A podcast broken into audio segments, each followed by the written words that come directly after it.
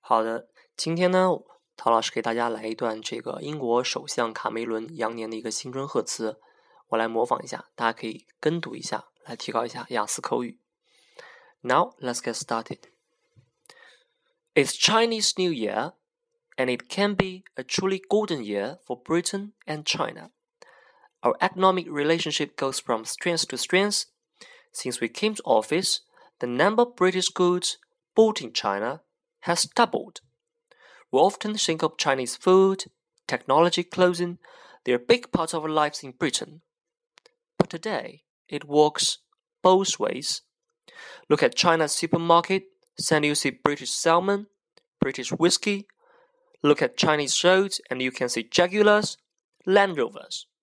In fact, China is the GR's biggest market, where there are shoppers visiting Burberry, Church's, Costa, and what they're watching. Yes, Downton Abbey with George reported 160 million viewers in China. You can see the strength of that relationship here in Britain too.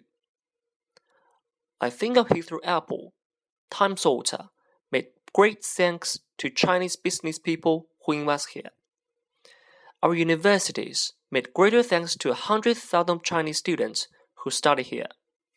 In our country, made better thanks to British Chinese people who made such a great contribution to our culture, communities, businesses, and public services.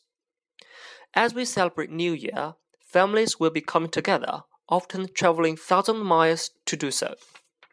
The fireworks, the parades, feasts would be spectacular. So, wherever you are, let me wish you the very best health and happiness for this, the year of sheep, Xingnian Kuai Lia, Happy New Year for every IELTS fighter.